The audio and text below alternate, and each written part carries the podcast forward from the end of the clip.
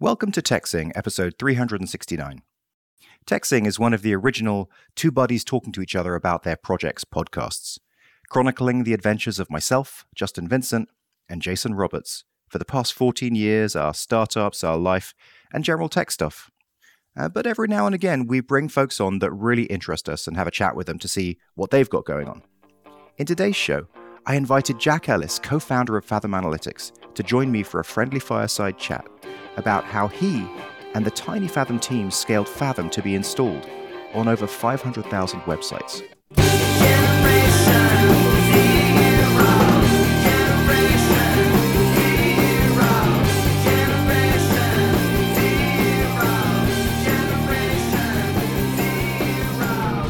Jack Ellis, hello. Uh, thank you very much uh, for, for joining the show. We certainly do have a lot to talk about. Thanks very much for uh, for being here.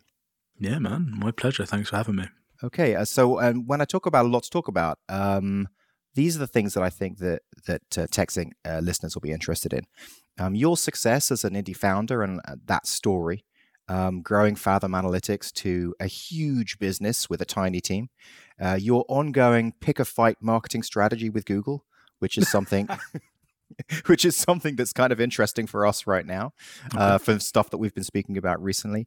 Um, your extensive use of the Laravel ecosystem, um, your use of serverless to support your full infrastructure, which is, um, for me, kind of a shocking decision. And I'm really interested to hear about that. But it, it's worked super well for you. And you also use serverless database SingleStore and uh, other interesting tidbits. So, uh, so hello, welcome to the show. Cool. Okay. Um, I'm happy to get into all of those. Sounds good. well, so first of all, where are you? Whereabouts are you based? So I'm central Canada, but I'm originally from the UK. I never would have guessed. no, I know. Well, I mean, look, look at the room behind me. You know, the video. It's, it's a wouldn't get this size room in the UK. I feel. I know, like. right? You know, everything's so expensive over there. Oh, so yeah, man. central Canada, not like Toronto. And uh, I've been in Canada since 2016, and in Hmm. cent- like super central since 2018. Tell us about Fathom. What what is the story of Fathom? In our show, we're really interested in hearing um, sort of like the incidentals as well. Like, where did it come from, um, and how did you get here? I mean, it came from a philosophy that analytics should be simple. You shouldn't need to have some kind of special training to use your analytics dashboard. And Fathom exists to actually let you see what's going on on your website versus trying to dive into Google Analytics and work out what's going on. Now, the privacy aspect really came secondary. It was really a case of, you know, we can focus on doing this in a privacy friendly way because, you know, we're sick of what Google's doing with our data. And obviously, everyone else, not everyone, but enough people are sick of what Google's doing with their data. And they're sick of the privacy scandals and they're sick of all the stories.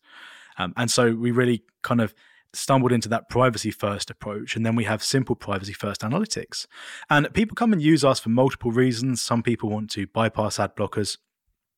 Some people want to support indie businesses and not give their data to an advertising company advertising giant. Um, and there's really a bunch of things. And with january 22 we found ourselves in the position where suddenly google analytics was being um, was receiving these decisions in the eu where companies were using them and the data authorities were saying no you're going to get a fine because it's it's effectively illegal.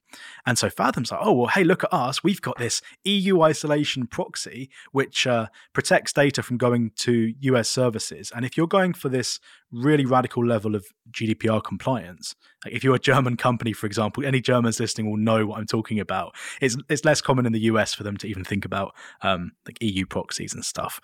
But uh, that was a huge huge uh, growth stage for us because we had the proxy in place because we were watching the ruling. We watched the court ruling happen, and then we put ourselves in a place to then, if anything. Oh, hold on. Let me let me rephrase that. Um, we knew the court ruling had happened, and we were waiting for a decision by the data protection authorities. And then come January, they started making their decisions, and we said, "Well, look at us. We're ready to go." And we capitalized on that because, you know, we're we're compliant. Okay, but just to, going back uh, further to the beginning of the story, like the indie founder story. So, Mhm. you as an indie founder, like what were you doing before Fathom? Uh, before Fathom, I directly before Fathom, I was doing consulting, And before that, I'd failed hard at trying to go f- uh, full time on my own my own startup called Raw Gains, which was a bodybuilding application. Nice. Let's hear about that.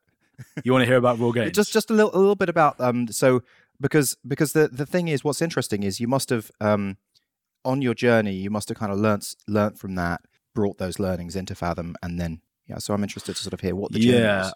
Raw Gains was so valuable for me. I quit my job in 2013. I had enough money saved. I was living at home and I was going to work on this for, you know, six months. And then at the end of six months, when I launch it, I was going to get a thousand customers in a few months, you know, because that's just how it works, as you know. Yeah, right. and I never really got to launching it because I'd spend my time.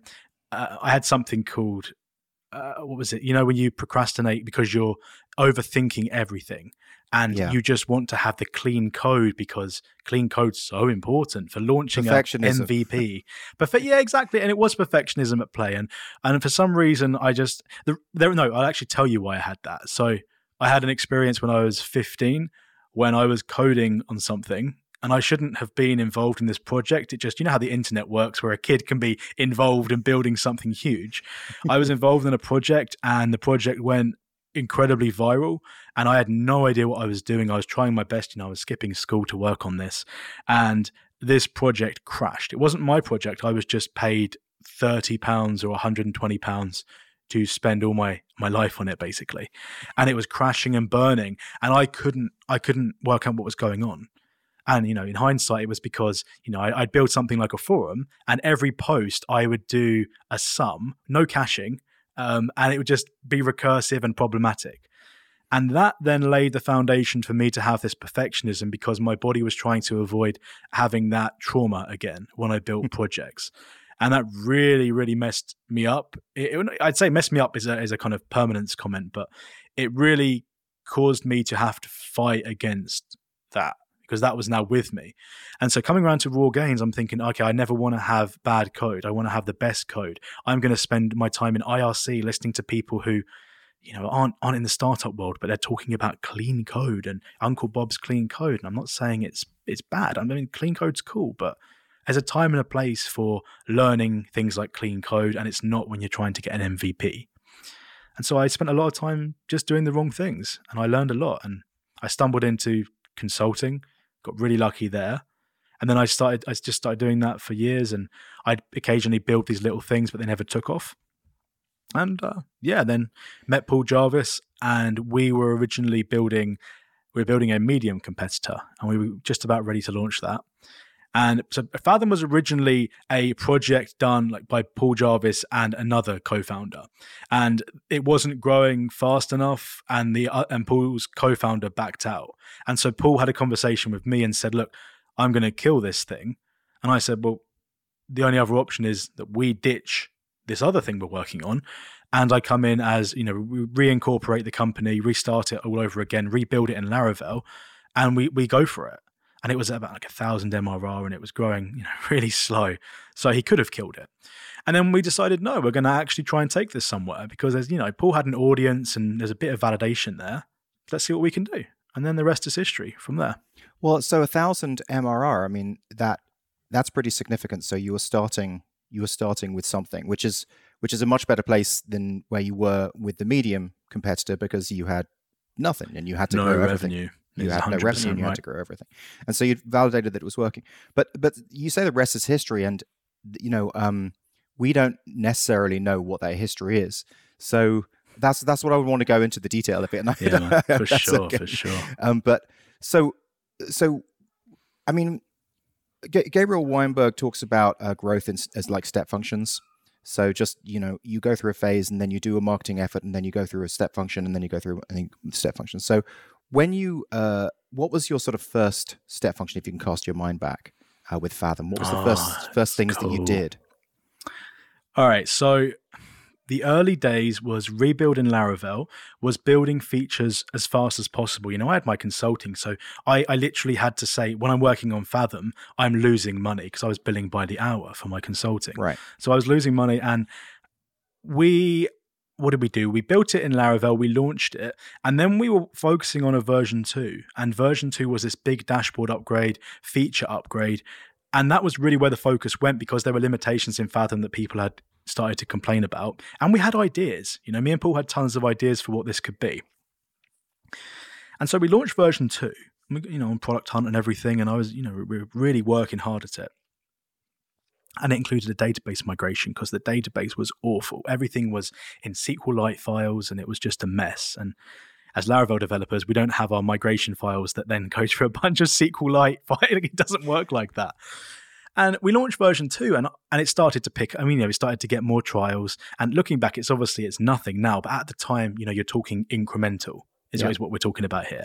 And it was a jump because suddenly we had a better product that was more along the lines of what we thought it should be and what our customers wanted it to be. And I think at that point, I know this sounds really silly, but and apologies for the background noise. Uh, my dog is apparently having a fun time. But we we had suddenly had the ability to you could filter by path name, you could filter by referrer, and get granular data. Now I know that sounds those are kind of table stakes in analytics, but at the time you know, we were the first privacy first analytics platform. There was no one else doing this. And so like we, we, we survived for a long time without having any drill down, which is ridiculous to think. But you know, at the time, that's how it was. We launched that, and then suddenly things start taking off. And then there's really been a series of things, and I'm really trying to think back because this has been going on for a while. How, how many? Uh, so you said 2016? 2000, 2018, I think, or late 2018, maybe. So four, so four or five years. Yeah, and how you described it is exactly what we've done. You know, one of the early things I said to Paul was, "I'm like, Paul, you know, you've got this audience, you've got, um, you know, your book and everything. We need more distribution channels, and we we spoke a lot about that.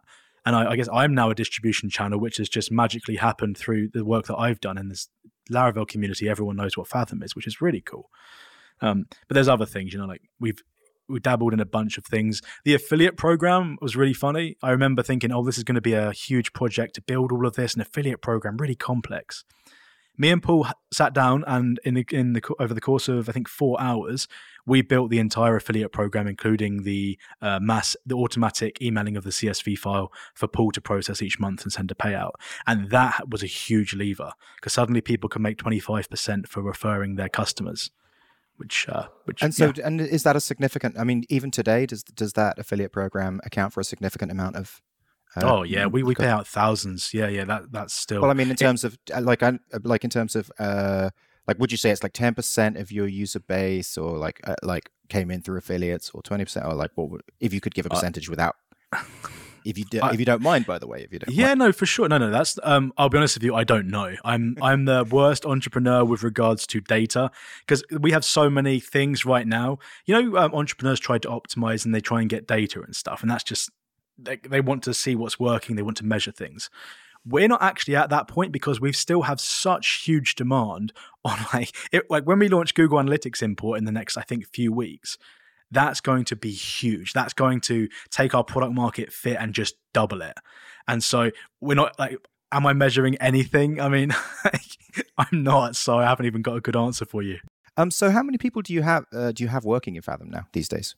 Um. So full time, there's four of us, and then we have contractors, part timers. So then there's three or four or five of them. But um. So yeah, the small small core team, and then people experts to help us um, with the other things. So this speaks to um, your decision to go serverless and use Laravel Vapor and build on top of a serverless infrastructure. And by the way, that's kind of the reason why I know you because I was looking to Laravel Vapor and found uh, your serverless course, um, your mm. Laravel Vapor course, and I always just like to just find okay, who's written a great course, and I'm I don't care, I'm happy to pay, you know, about this thing that I'm trying to do. So you had written that course, I'm not quite sure how I found it. It might have just been a simple Google or something. But um, anyway, back to the back to the point. Like so, the idea I don't know, ten years ago of of someone coming out and building an analytics platform and not managing their own infrastructure just sounds insane. It just sounds insane. Like how is that even possible? Yeah, I mean, so I think it's more insane for an indie maker to manage their own infrastructure.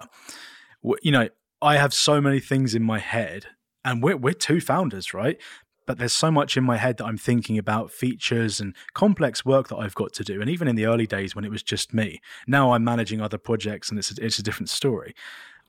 I suppose the question is, why would I ever want to add the burden of uptime, of update patching, uh, you know, zero day exploits, all of these things that I'm having to now worry about on top of you know the, the core product work for me my time is best spent building product. It's not it's not um, spent managing infrastructure.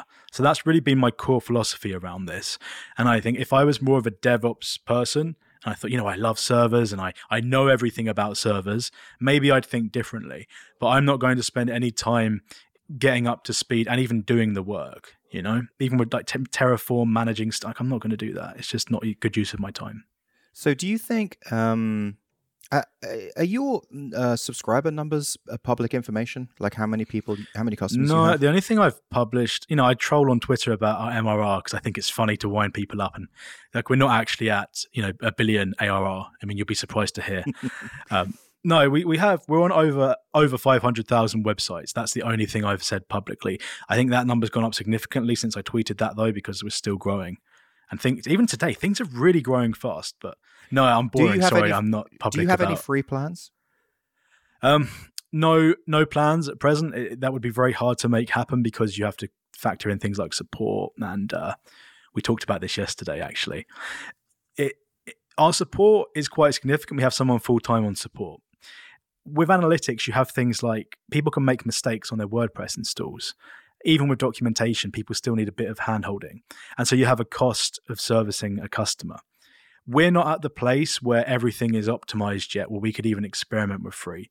Because if we did, we would see a surge in support. And I'm not just saying that it would be free users complaining about stuff, uh, but I'm saying it would be additional work to do and there'd be no that, that by the way that. the reason why i the reason why i ask is because it just blows my mind you run 500000 websites and you you don't have a free offering. Like that's just that's just insanity. I mean, I don't know how you managed to do that. And but also serverless serverless is the only possible way you could have done that. Like there's like the fact that you've got scaling happening how like how are you scaling how are you able to serve 500000 websites let's just talk us talk us through your stack top to bottom yeah sure okay so the HTTP layer is obviously all Laravel, ALB at the moment for ingest, and Laravel can handle, you know, the queue. Uh, it's run SQS is being used. So let's let's go through it. Yeah, okay. So hits ALB, it goes through to Lambda.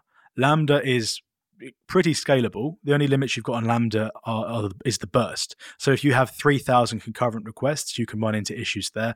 And that's something that we're currently working on. We, we rarely, I don't think I've actually seen us hit because to get 3k concurrents, you'd have to have, um, like, it would have to be requests can finish and then that container can be reused, right? So 3k concurrents for that to actually everyone would have to hit at the exact same second.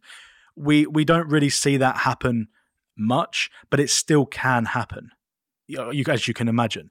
So we're really having to think about that. And we can process tens of thousands of requests over the course of seconds. But when you get into these 3K concurrents, all running at exactly the same time and the same millisecond, we're going to hit problems. And uh, I'm currently working on a solution there. So that isn't the permanent solution, just to be clear. But why? But that's where we are right Why now. is that? Um, I thought that um, I thought that with Lambda, it basically had the capability to spin up any number of. Um... Yeah, so it scales up, right? So every five minutes, it can scale up an additional one, uh, 500 concurrents, but you still have this burst concurrency. So if you took a bunch, uh, like a botnet you've got, and you hit it to um, well, you get rate limited by our firewalls, but if it was legitimate request, let's just botnet's uh, legitimate request. You hit us on the exact same millisecond, and you throw you know twenty thousand requests at us in the exact same millisecond.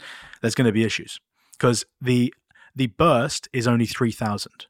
And that is a, a, you know core issue with Lambda, and and yeah, that's something that we're currently working on because to me that's a concern. We're not running into errors, but you know we're growing pretty fast. So. Right.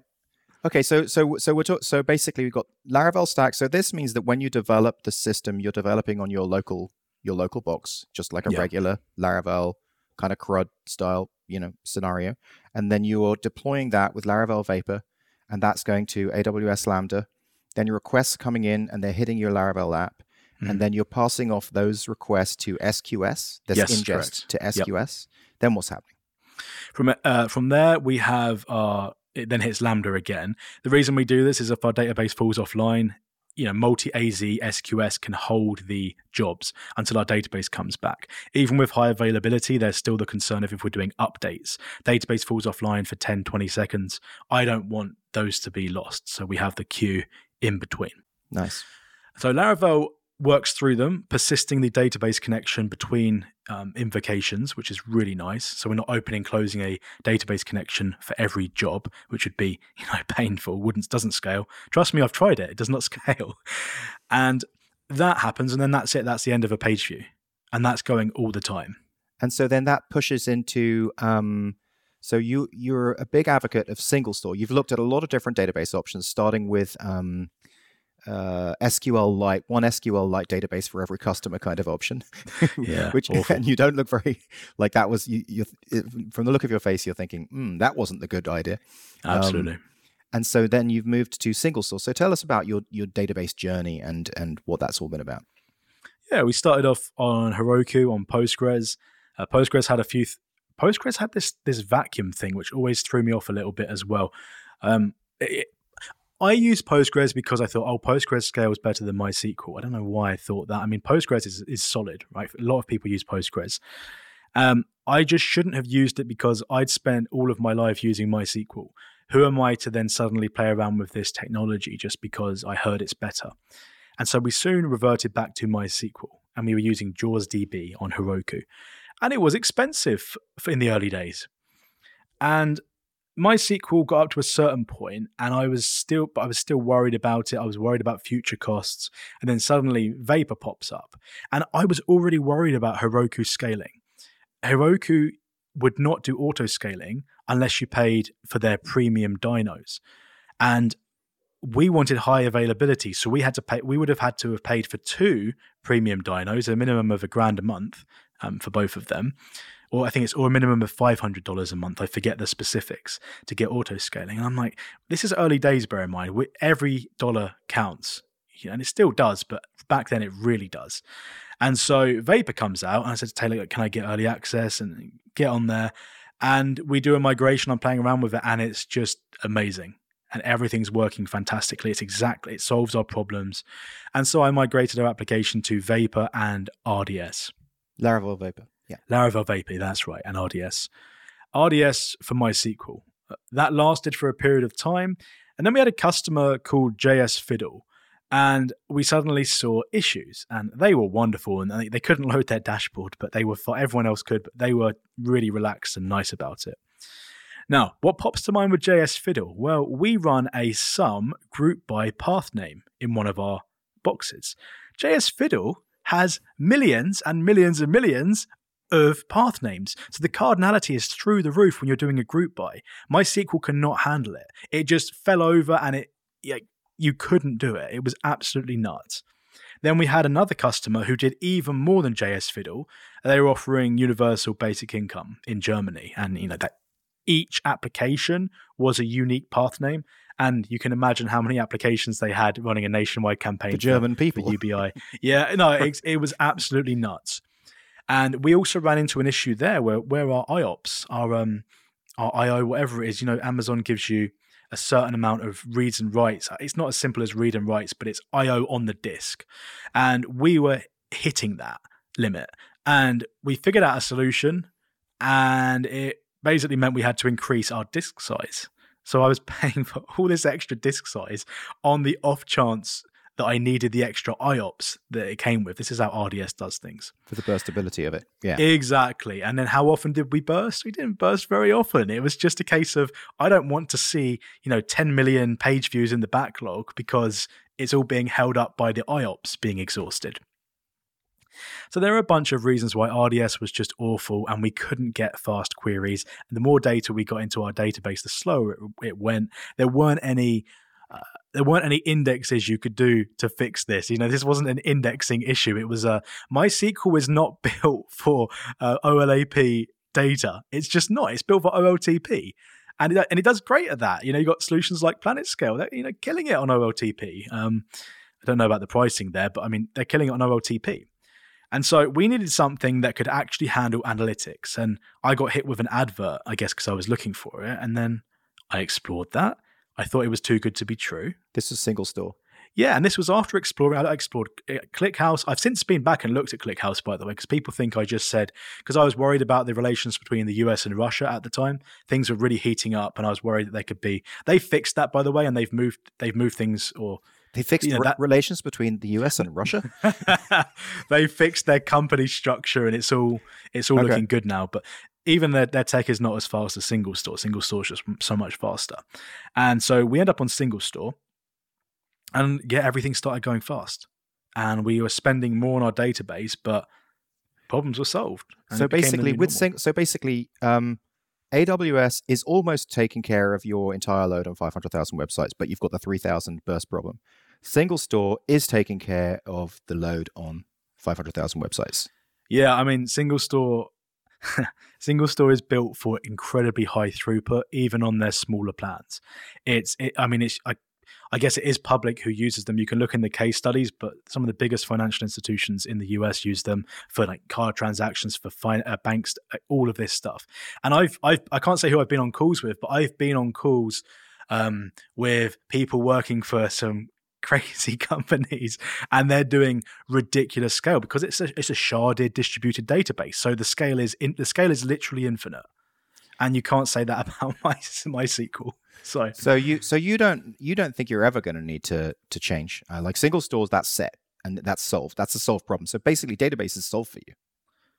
Oh absolutely. Yeah we're, we're good. We can scale forever. We can scale but, to yeah so basically nuts. ingest isn't solved. That's still an issue uh, ingest is about to be solved. Um, we're, we're looking at what we can do. I mean, I'm looking at Cloudflare workers and things like that for ingest, and Cloudflare workers has no limits of any kind. It's unlimited, and they're going to charge you. Um, I've had my beef with Cloudflare, and I've been public about that. I kind of made amends with their CEO.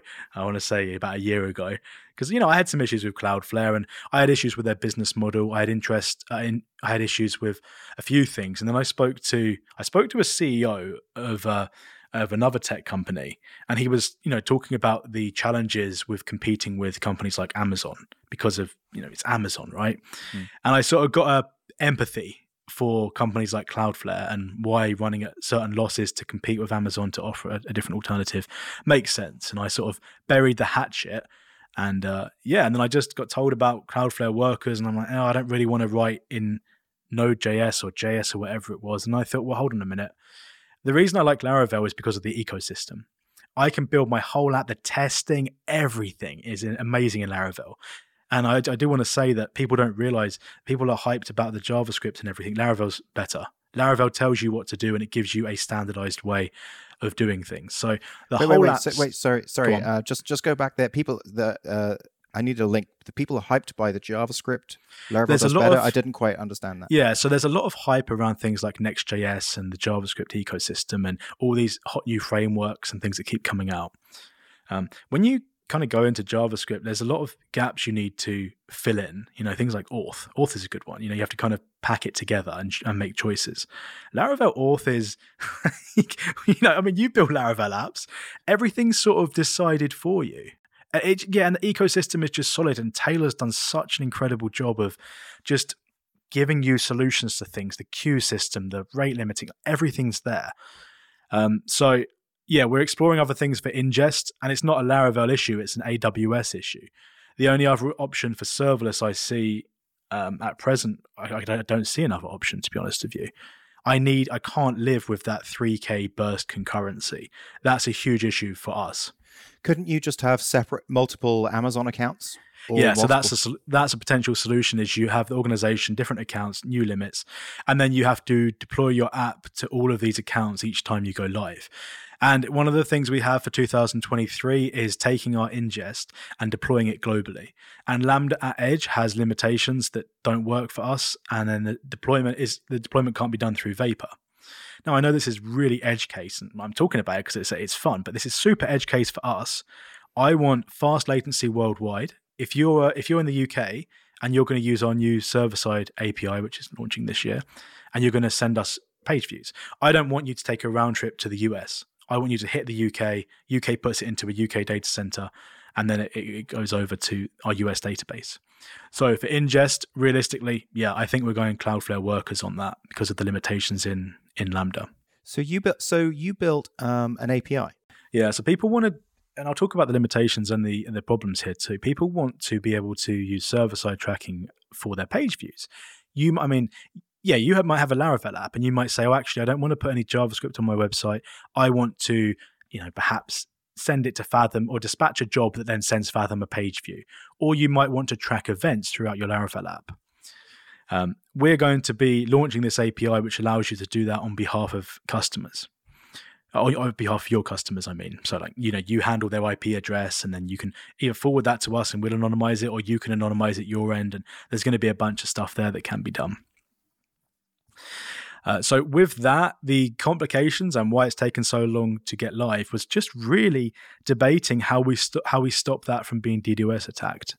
Uh, we get DDoS attacked a lot, and there's a lot of, you know, I can't really talk a lot about that, but we get DDoS attacked a lot, and so whenever we launch something, we have to think about how a competitor might look to attack us on that front. Uh, which is really weird. It's a really weird thing to you know because you're building your product and that's fun but it's thinking okay how can this be abused? How can i be attacked?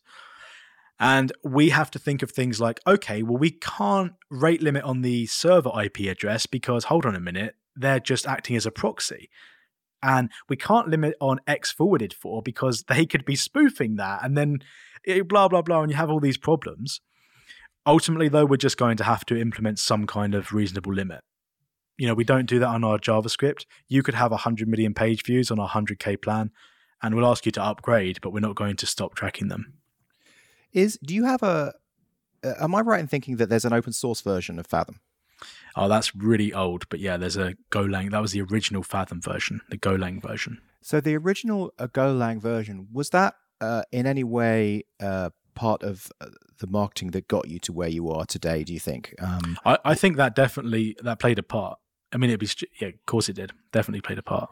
And so, what what like so what was the journey with the open source? Was the, how early in Fathom's history was that? Did that exist? This and was um, this was before I was actually involved, and this was it was called another thing at one point. It was called like Ava. I don't know what it was called.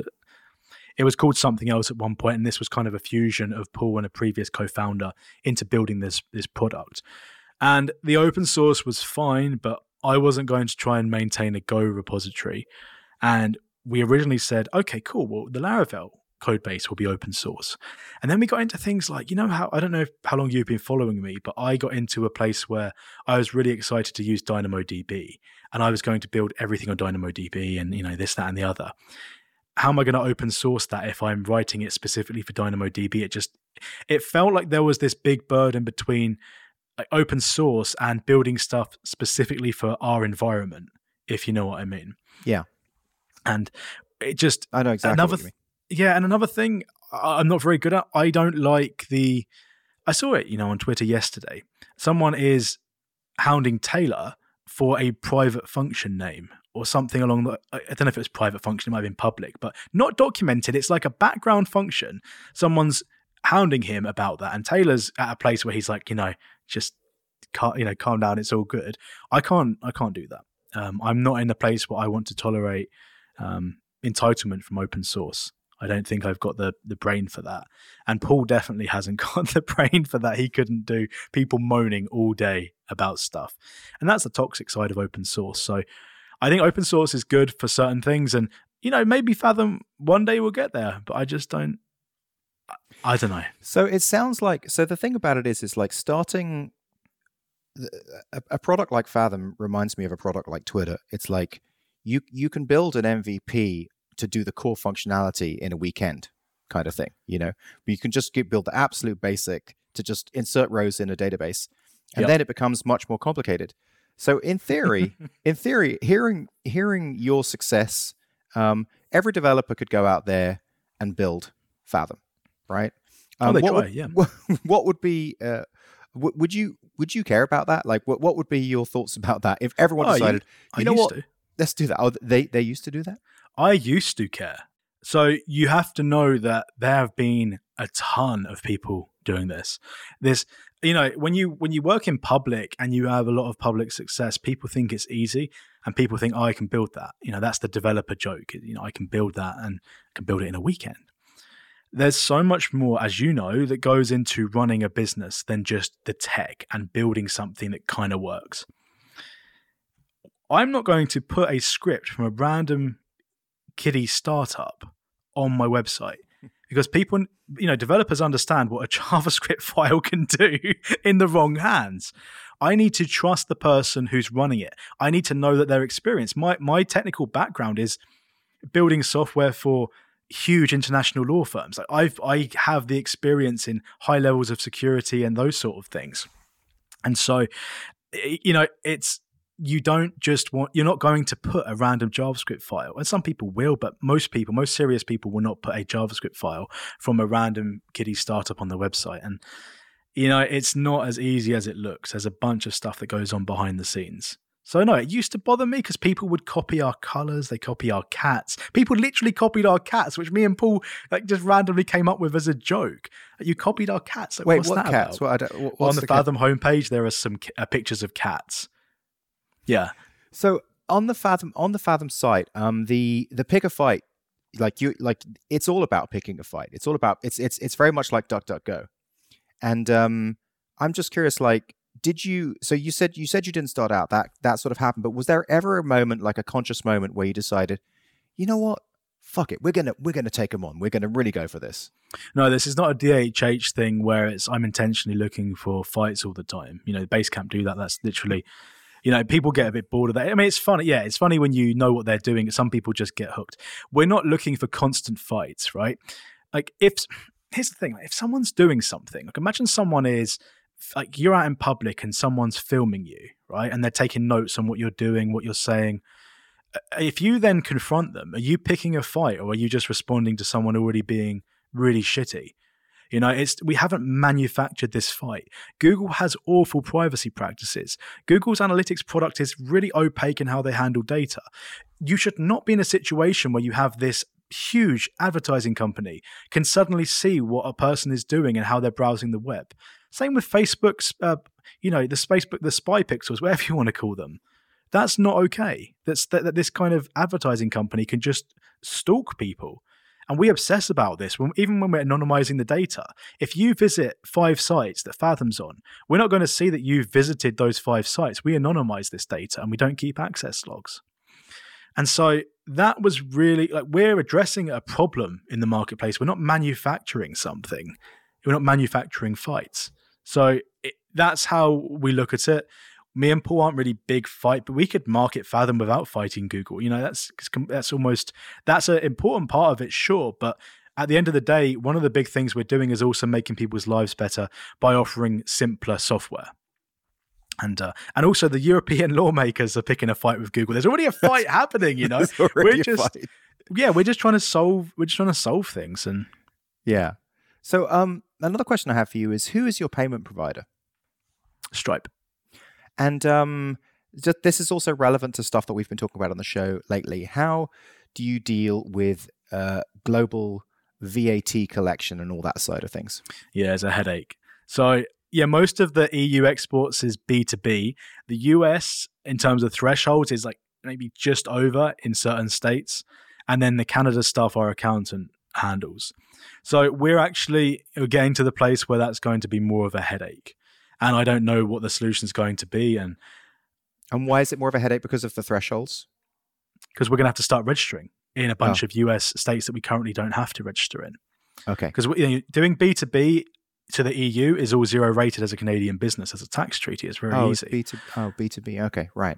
Yeah, and we have, and that's that's just it. So it's, it's like companies and stuff, and uh, yeah, it's a headache. And ultimately, we're going to have to figure this out. And where we're currently at is we're looking at paddle, I don't see a way in which, you know, like I don't know. I don't know what this is going to look like. Part of me wants to just go, okay, well, let's just try and handle this all ourselves, and let's register in these things where Stripe's notifying us now. Let's register in these jurisdictions and let's get this sorted.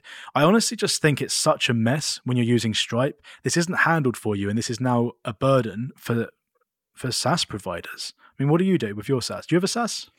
I I did have a SaaS and I, I sold my SaaS. I, I had had an oh, exit. Nice. It was a social media dashboard. Um, and uh, my my co-host Jason, he has a SaaS called Math Academy that's just uh, coming to that magical place where he's just crossed. Um, he's just getting super close to 500 uh, paying customers, and it, awesome. he's got like the sky's the limit for for for the, his app. He's been building this thing for for seven years. He's he's a cool guy. He was employee seven in Uber, and um, no big has deal. done has done some great stuff, and is also kind of a character as well, which is uh, another reason why people like the show. Um, so let me just see. Uh, I'm just going to look for some other interesting things. Yeah, sales tax is a complete headache and it's broken right now and it's ripe for disruption. Paddle's doing it. Paddle, we'll see. This is something on our list currently of, of businessy things. I mean, this, I- this yeah, I'm like mixed. if you're if you're following your own pattern, you would use someone like Paddle because essentially you're outsourcing your database, you're outsourcing your servers. so now you should just outsource everything. So that that kind of makes sense because Paddle uh, work in a kind of merchant of record way, and Yes. they take the total burden. Lemon Squeezy's appealing too. You know, I know the team at Lemon Squeezy, and they give me a lot of confidence. You know, and we, I just talked to you about the people you trust. They're solid. Like Paul knows the design, one of the designers that founded it, and he's he's good. I know I know a few of the developers there. Is Lemon Squeezy related to Paddle, or is that something different? Lemon Squeezy is a merchant of record that's um, built on Laravel that's been Oh, popping up. Okay. With the Gumroad fallout, Lemon Squeezy have been capitalizing on that.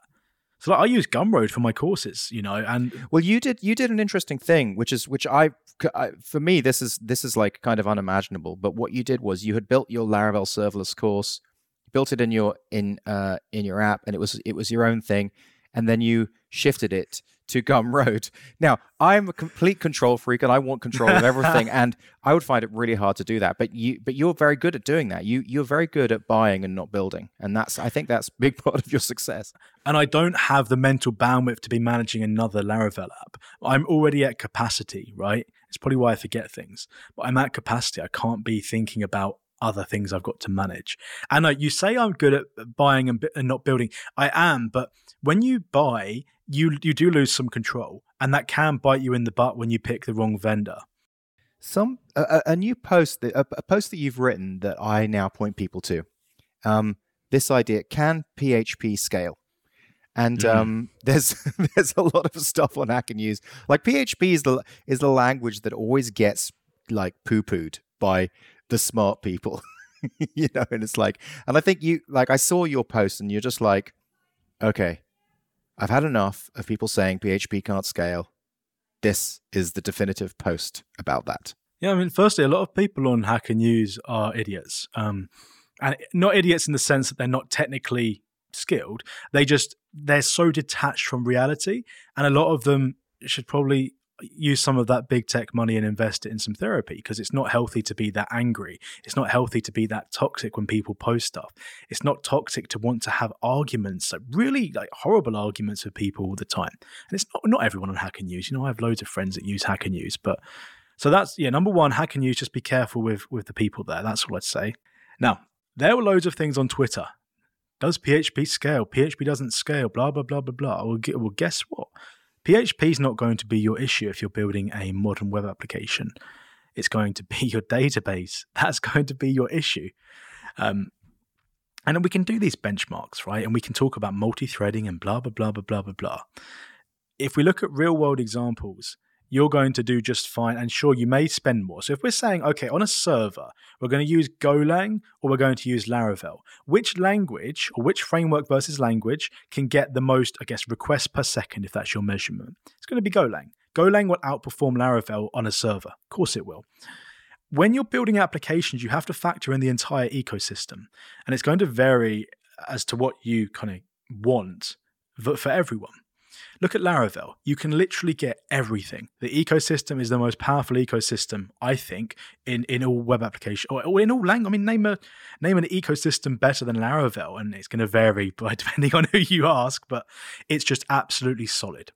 And so, yes, I could run Golang, and yes, I could get more performance, but I'm going to lose the entire Laravel ecosystem, which is just such a huge loss for a business to not have access to that ecosystem.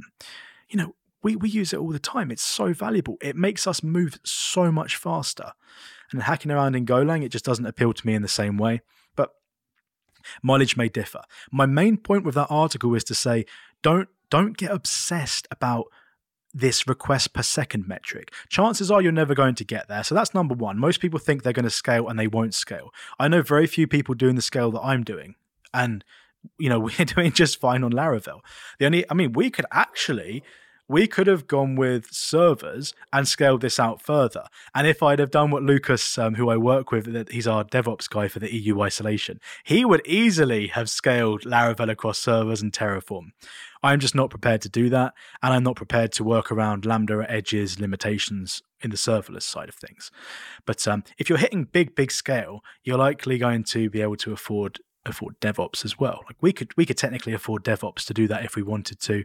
I just prefer serverless at the moment. And as I said in our, you know, in the private webinar yesterday, I think you were you there yesterday? I You was there, yeah, yesterday? I was there, yeah. You know, it's nuanced. It's not a binary answer. So the main point of that post is don't stop using Laravel or PHP because it doesn't scale. Because someone says, and and and I've I've seen this happen multiple times. Like someone someone will come in and say, "Oh no, you got to change your stack. You're on you're on PHP." Yeah, exactly. you, so you know, you know the feel. Every Laravel developer knows the feeling, and I just got sick of it, and I just, you know what, fuck this. I'm just going to write this article. People can read it, and you know, Wikipedia uses PHP. There's loads of sites using PHP. I guess Wikipedia can't scale. What's your um, educational background? And and before you answer, uh, let me just let me just tell you that I'm CTO of two companies, and I do not have a CS degree, and I left school at 16. So there's no, it's not a loaded question. I'm just curious, like. Yeah, nice. School was incredibly boring for me. Social side was alright. I always wanted to work on some kind of business. And I have got nothing really. I think I've got a, a U in some in like computing. I, I still my daughter likes this story and I maybe shouldn't be telling her she's four years old, but I kind of want to teach. But my computing teacher once sat me down and he says to me, you know, Jack, if you want to get a job in web development, you're going to need to start paying attention and doing your homework or whatever it was. Otherwise, you're not going to get a job. And I said, well, I already have a job. And he didn't know what to say because I was already doing, I was already doing part time work for a web agency. I already knew what I wanted to What do. age? What age was that? That was like Oh, 15 or something. That was like 16, I think. Like, I didn't, this was all bullshit. Like, school was a complete waste. I have no, I have very little confidence in the modern education system, but I was still engaging in learning and I knew very much what I wanted to do. School's great because you don't have to specialize, but I already was ready to to specialize. You knew where you were going. Yeah, and honestly, homeschooling would have been better for someone like me. I saw my friends outside of school, and I think about my daughter, and I, I lean towards um, homeschooling with her. I'm gonna, you know, we're gonna teach her a bit differently. The only thing you've got to worry about is the social side of things. You know, if I was homeschooled, would I have still seen my friends? We we homeschool Jack. We ha- we homeschool Jack, and um, the startup Oh, the, the startup that I uh, uh, uh, my day job, one of my day jobs that I'm CTO is called Modern Teacher, and what we do is um, for for the exact reasons that we're talking about, we work with school districts, public school districts, and we basically uh, flip flip the classroom. So we make it so that instead of like the teacher um, sort of pontificating to a, a- class full of kids, we make it so the kids are like in pods of three and two, and the teacher it's more like a homework session. So we, that that's essentially what we do because and so every kid can work at their own pace in their own customized way. Oh Yeah. man! So hold on, you homeschool your kid. So how Yeah. how long have you been doing that for? Um, well, he's he's in second grade now, and I'm only just beginning to understand the grades. My co-host is always saying to me, "Oh, she's eighth grade," and I'm like, I hate does- it. what does I that can't mean? either. It's "What hard. does that mean?" but anyway, uh, he's like second grade now, so um, he's eight. Yeah. And how have you found it? Well, because my my wife uh, is is the smart one and has done a majority of the work, I found it fantastic. Oh, dear, that's but uh, no, she does she does her. really uh, amazing work with him, and he's so he's so far ahead. It's it's insane. It's very good. He's he's like um because we ha- we we with the state we have to do the testing. You know, we have to do regular testing uh, um about where he's at because they give you it's if you don't go to public school, you can get funds for like as if you're going to public school, and then you could apply that to homeschooling. And so he's testing at like a grade uh, five reading level. Of course, of course he is. Yeah, so that's great. I'm so surprised to hear that. if you can do it, it's really it's it's such a privilege. You know, not everyone can do it, and it is just such. A, I mean, that's where remote working, even remote working, it's hard to homeschool if you haven't got the, I guess, resources for one of you to be able to focus on it. Yeah. Where I see it working with us is wife will be doing the majority of it, and I'll be doing you know a bunch of it because I've got to balance it amongst work, and so it's going to be interesting to do. But yeah, I'm I keep talking to entrepreneurs who homeschool. So that's really interesting to me that it's more common amongst entrepreneurs because we were at school and we we I don't know. It's interesting. Oh no, quick question I have for you. Um, do you use? Have you ever been like involved with Indie Hackers website? Um, do you use it much? Are you part of that community? Did it ever play a role for you? I don't really use that. I mean, it's to me, it's. I don't want to be negative, but it feels like it's. It's not really relevant anymore. It's sort of dying a little bit. Um, that's my perception. Whether that's true or not is I don't know, but no, it's not really my crowd of people. Like a lot of founders will just market to other founders, you know, right. and that's not. I know it's not just about marketing, but I I'm really fortunate that somehow I'm connected with tons and tons of really smart people.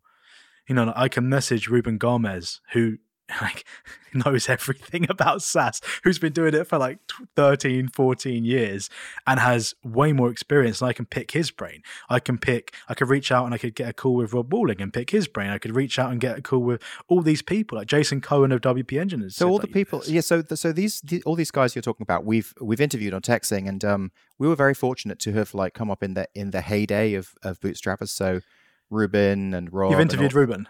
Oh, yeah, we've interviewed. So Ruben, you've picked his brain. He's like sharp as hell. And I believe two times with with Ruben's been on the show. Yeah. Um, and then uh, Rob Walling's been on the show many times. Yeah. In fact, he hosted our our 300th show, which was like an anniversary show, just talking about it.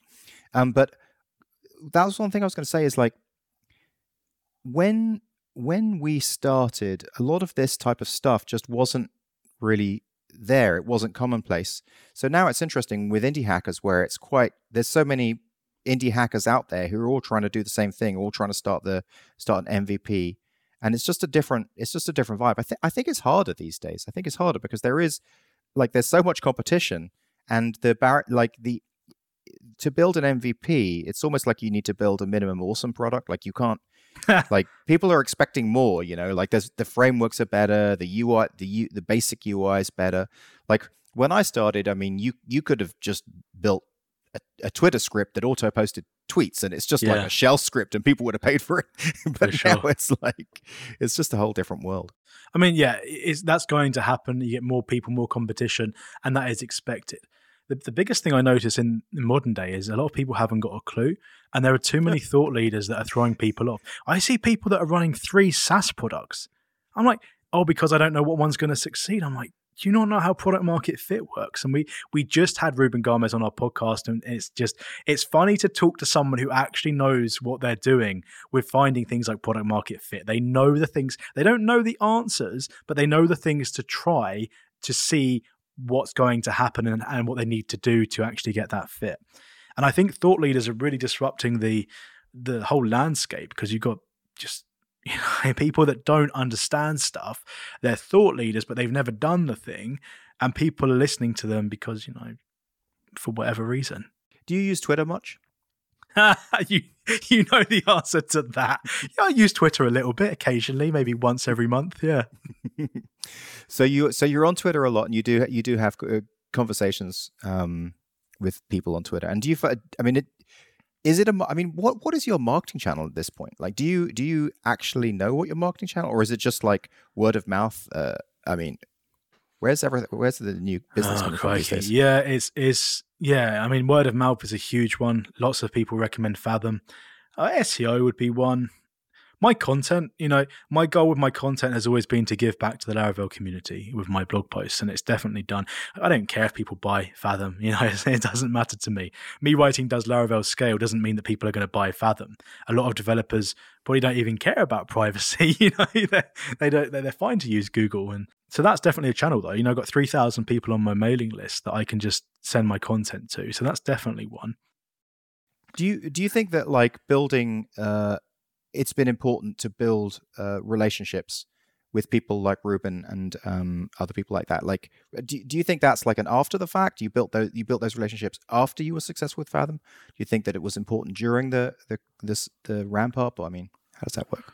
I mean, there has to be some kind of common ground. I think me and Ruben gravitated because of you know we we both running businesses and there's you know shared interests there. Um, I don't know. I I just click with Ruben for some reason. I don't know what Ruben's got a good humor as well, and so I just guess I clicked with Ruben on Twitter, and then like we speak, and Ruben's given me some really good advice multiple times on just um like mindset stuff, and he's you know he's a does he listen to this? Po- if he listens to this podcast, I describe Ruben as a wise old man. he I don't know if he listens. We we do we have like a a weird thing where we do um like a couple of hours uh, show um every two weeks. So so I don't it's a it's a lot of content to listen to. We're we're more of a character driven show. You're following okay. the, the Justin and Jason characters because you've been following them for years at this point. That's 14 years. Wow. So what what's your experience in the Laravel? I mean, so I I know your name. I know I've seen your name a bunch of times, but we haven't really. Sp- we've spoken obviously on DMs, but or on um on Discord or, or Slack and stuff. But like, what's your uh, what's your history? Well, I mean, with with regard to Laravel, my history is because I'm 25 years in this in this building stuff with PHP. Um, I was building a, a lot of stuff for various different startups and companies, and always building my own framework. And um, I'm definitely the kind of person who it's really hard to convince me not to build something. and um, when Laravel came out, it's like, okay, that is a framework that's better than I could do. And I think it's like, okay, I'm ready to move on. I'm ready to hand off this piece to another person. And then, uh, and that was just since the first time I saw Laravel, and and we've been working on that, you know, from from version one. It's great. When did you version one? So hold on. So you were around in the days of Kyle. Do you remember? Did you ever go on Forrst? Uh, Kyle Bragger Forrst. It was like a developer community where they. I do remember work. that. Oh yeah, Forrst. Yeah, yeah. I yeah. do remember that. I think we might have interviewed him on our show. I think Laravel pops up on there. I don't know when I first saw it. I was using Kohana. Do you remember Kohana and Code mm-hmm. Igniter? Yeah, I, I call uh, it Kohana. Kohana, sorry, yeah, it probably. but that's yeah, okay. That sounds about right. That Code was, Igniter, yeah. But like the Kohana's ORM was incredible. But then you thought, oh, this is amazing. This is the best. And then Taylor, driven by his incredible ability to write documentation, took it to the whole new level. And I remember, I, I wasn't there on Laravel 1, but Laravel, I would have been in college, or sixth form, we call it in the UK. Um, and I was looking at Laravel and just being completely blown away. And so that well, was the reason why I liked it was because it was because Ruby on Rails was the cool thing. And I really yeah. didn't I really didn't want to have to move to another language to use right. these cool frameworks because I remember seeing that very first Ruby on Rails video, and it was like he was like, and now we, you know, we're creating a controller, da doom, da doom, yeah, and that was like amazing. Like when you first see that, when it like back in the day, that was an amazing thing. But then um, Cake PHP came out, and that was oh, like yeah. so confusing Cookbook. and like yep. big and like like a oh my god. And then, but then Laravel came out, and it was like, okay, this is finally something that is as easy as a Ruby on Rails, and it's within the PHP community. But it just kept getting better. Like what I what I have have just been astounded by over the years is you talk about the ecosystem, how the ecosystem has grown. Like every different thing that you want to do, even stuff like Livewire, just oh, basically. Oh, yeah you don't need JavaScript because like Laravel, if you if you work with Livewire, Jar- Laravel will do the JavaScript for you and give you this single page web app without you building a single page web app, which is kind of insane. No, that's true for sure. I remember Zend Framework. I remember a bunch of things, and Laravel just always it just became the thing, didn't it? And it just kept on growing. And yeah, talk about Livewire. I mean, we use Inertia. We were using Ember.js before for our front end. I love JavaScript, you know, and I was writing it. We rewrote it in Inertia quite quite quickly, actually, two of us and Inertia's been great, but that's because we like JavaScript. I like that there's a section of the Laravel community is like, no, I don't want to write JavaScript. I'm going to use Livewire and get all of these benefits out of the box. And Caleb is it? Have you had Caleb on your podcast? He'd be a good guy to interview. That, that no, we haven't, but that that's a nice idea. Oh, Caleb's so nice as well, like really nice. All right, well, um, I think I think we're we've we've sort of we've had a good a good chat. You're look you're you're, you're literally yawning. So oh, I'm ready for my I'm ready for some food. I haven't I didn't get time to eat. Like I was just rushing around with my kid and so I'm ready to eat. I didn't get a coffee either. I like to have a coffee um kind of midday-ish and I haven't had my coffee because I haven't had two this morning and yeah. All right. Dude, no, you're a great interviewer. I, I'm not yawning because of you. this was really good and you you asked some questions that are the right level of um of depth, which I like. It's not just surface level. You actually claw away, you know, beneath the surface and get some get some material out of it. So I really like that. Well, thank you very much, Jack Ellis. Thanks very much. Uh, good luck with Fathom and all the other stuff that you're doing. Um, and uh, yeah, really, really appreciate it. Thanks. Nice one, Justin. Thanks so much, mate.